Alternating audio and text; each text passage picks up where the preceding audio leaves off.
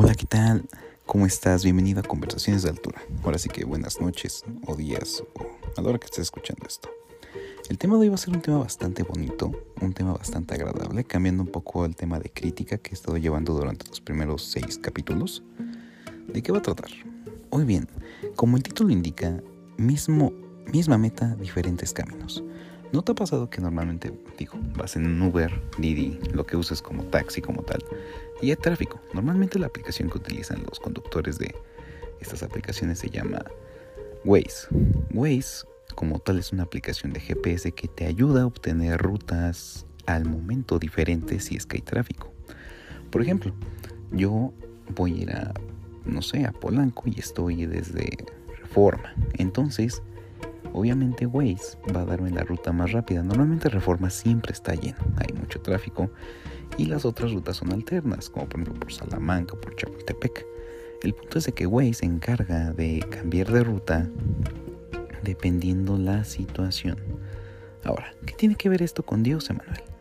Muy fácil. Les voy a poner un pequeño ejemplo sobre lo que a mí alguna vez me pasó. Normalmente uno tiene siempre, tiende a hacer planes de su vida que a veces no, no mide o piensa que Dios tiene la última palabra. Y eso creo que nos pasa muy a menudo. En este caso yo puedo decirles con mucha certeza que Dios siempre nos sorprende. Dios siempre me ha sorprendido, donde Dios siempre me ha llevado por caminos que jamás creí llegar. Y llegado a puntos que tampoco creí llegar. Sin embargo han sido necesarios. ¿Cómo les voy a aclarar esto con un bello ejemplo? Muy bien. Hace tres años, antes de empezar este con cualquier tema, inclusive pensar en un podcast, o vaya, yo era un joven bastante, bueno, sigo siendo joven, cabe recalcar, un joven bastante despreocupado por la vida en general. Estaba muy confiado sobre cómo, cómo iba a ser mi vida. Yo ya tenía una especie de plan trazado acabar mi carrera en cuatro años, este, empezar a buscar un empleo, ahorrar para comprar una casa y luego un auto y después buscar pareja, ¿no? Algo serio. Una meta que yo supongo tal vez tengamos tú y yo en común. Y si no, me gustaría que dejaras en los comentarios de Instagram cuál ha sido tu plan de vida. Ahora, en esa época 2017 pasa un evento que cambió mi vida en un giro de 360 grados, literal fue un cambio brutal. Mi padre muere en una situación grave de enfermedad. Fue espontáneo, inesperado y con todo... Vaya, fue algo inhóspito, me dejó con un plan hueco. Un plan se echó a la basura, ¿entienden? Fue como cuando vas en Waze y de repente te cambian la ruta. Tienes que llegar a la meta, o sea, tu meta es la misma, pero ahora cambió la ruta. Y obviamente en este caso fue acto soberano de Dios. El tema de la soberanía es un tema bastante espinoso muchas veces, sin embargo hablaré de él en algún otro momento. Pero bueno, ese es un spoiler. Sí, un spoiler. Ahora, cambia mi vida radicalmente. Emanuel ahora tiene que empezar a trabajar, a apoyar un poco en casa, porque el principal sustento ya no está. Se cambió, se fue. Dios tomó a mi padre y se lo llevó. Normalmente esta historia no la conocen muchos, pero ahora sí que en este podcast me atreví a contar un poco sobre mí, de mi background, de mi trasfondo. Entonces, es necesario entender que Dios cambia la ruta. Muchas veces queremos tener un mapa, un plan establecido, algo, algo hecho, algo, algo ya fijo, seguro. Como tal, como humanos siempre tendemos a querer sentirnos seguros en algo físico, algo probable, algo que se está viendo. Sin embargo, como cristianos tenemos que entender que nosotros tenemos que tener la certeza de lo que no se ve. Esa es la fe, ese es algo que es difícil, es por eso que se llama fe, si no sería pues simplemente que lo que Dios está diciendo enfrente, ¿no? O sea, es donde viene el acto de reconocérsele como fe. Dios cambió mi mapa, mi ruta de una manera brutal, o sea, brutal. Fue, fue un cambio radical, yo, yo me deprimí, subí de peso, peleas familiares, problemas en mi, en mi antigua iglesia. O sea, vaya, fue un, cambio brutal. Entonces, ¿a qué quiero llegar con esto, no? Yo no sé si tú ahorita en este momento estás pasando por cambios brutales, como por ejemplo la pandemia. La pandemia fue un cambio brutal para muchos que se iban a graduar este año. Que por ejemplo tendría que graduarme este año, sin embargo, por lo mismo que me atrasé, no me graduaré, obviamente.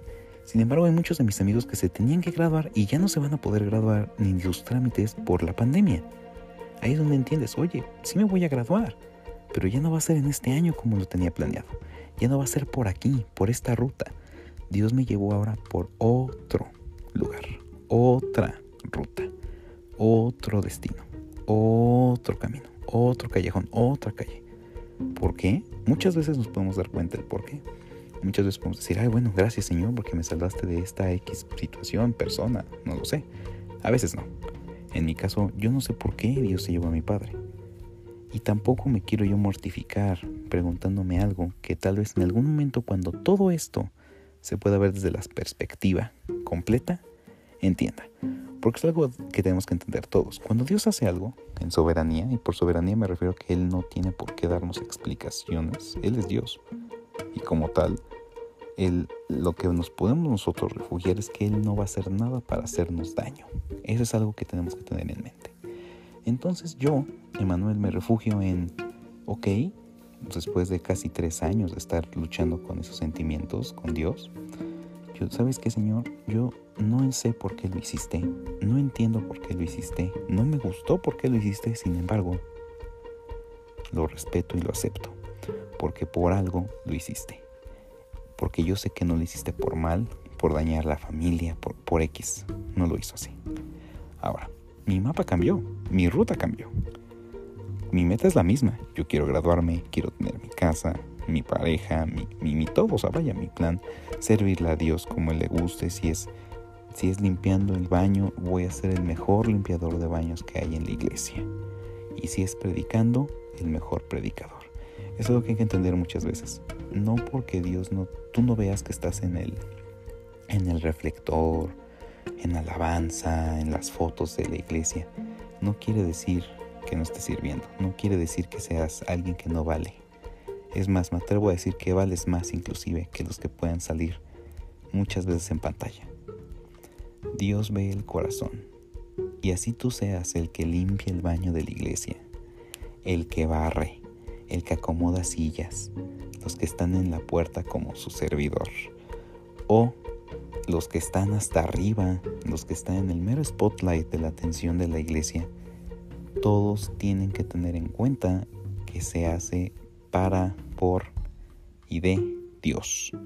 No hay otro objetivo. No es ser famoso, no es ser influencer, no es ser nada de ese tipo de situaciones. Llamémosle intranscendentales de una manera muy triviales. Vaya, es la palabra correcta, triviales. El punto es servir a Dios. En este caso, como regreso a mi historia, Dios el propósito para mi padre lo cumplió. Y para Dios mi papá ya había cumplido su propósito. Entonces se lo llevó. Sí, fue duro, claro, fueron tres años de luchar con Dios en una manera espiritualmente hablando de yo no lo acepto y rebelión y desobediencia y conocer el mundo en una manera ya no cristiana, o sea, salirme del mundo cristiano de esa burbuja evangélica que muchas veces tenemos. Porque muchos cristianos creemos que estamos, todo es rosa y que todo es bueno afuera y que nadie pasa nada. No, sí pasa, pasan cosas malas. Adentro de la iglesia pasan cosas malas. Sin embargo, como cristianos sabemos que hay una solución. Si no fuéramos cristianos, tal vez sería un poco, tal vez no, es más difícil. Ahora, Dios puede cambiar la ruta, Dios puede cambiar el camino, las señalizaciones, el tiempo de espera, el, ETA, como aparece en los mapas. Dios lo puede cambiar. Sin embargo, tienes que tener muy en claro que la meta que Dios te puso en tu corazón sigue siendo la misma. Sigue siendo la misma.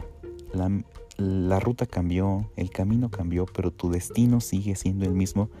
Y eso es algo que tienes que entender. Dios no se echa para atrás. Dios no se raja, dirían en mi pueblo, ¿verdad? Dios no es humano para echarse para atrás. El destino que Él te dio se va a cumplir sí o sí.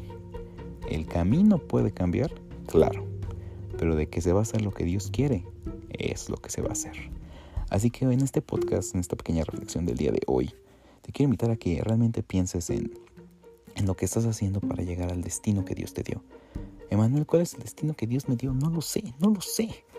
Muy bien, el destino que Dios te da es algo que es, es una muestra en general de todo lo que te gusta, lo que te haces, a lo que te dedicas. Por ahí Dios te va mostrando dónde te quiere mandar. Así que checa en dónde estás sirviendo, checa con quién estás sirviendo, pide ayuda a tus líderes. No lo sé, no sé si es de otra iglesia, de otra denominación, pero pide la ayuda a Dios, en verdad. Háblale, pregúntale, es tu Padre, es nuestro Padre. Y jamás se va a molestar en ayudarnos y guiarnos. Es más, Él, lo, él nos lo pide. O sea, Dan, pídeme ayuda. Ahora, ya que sepas cuál es tu destino, o más o menos las metas fijas que tienes, confía en que lo vas a lograr con Dios. Tú esfuérzate por llegar. Si cambia el camino, va a cambiar y vas a tener que adaptarte al nuevo camino. Pero tienes que tener algo en su... O sea, puedes estar inseguro de lo que va a venir, sí. Pero lo que sí tienes que tener muy en cuenta es que Dios no te va a soltar. Para nada. Jamás en la vida. Ahora sí que esto te dejo con una pequeña reflexión. Me gustaría escuchar tus comentarios en Instagram, arroba conversaciones-de altura y en Spotify y Apple Podcast. Puedes ya dejar suscripciones y comentarios. También reviews. Así que bueno, esto ha sido todo por este podcast. Espero que te haya gustado y nos vemos en la siguiente conversación de altura.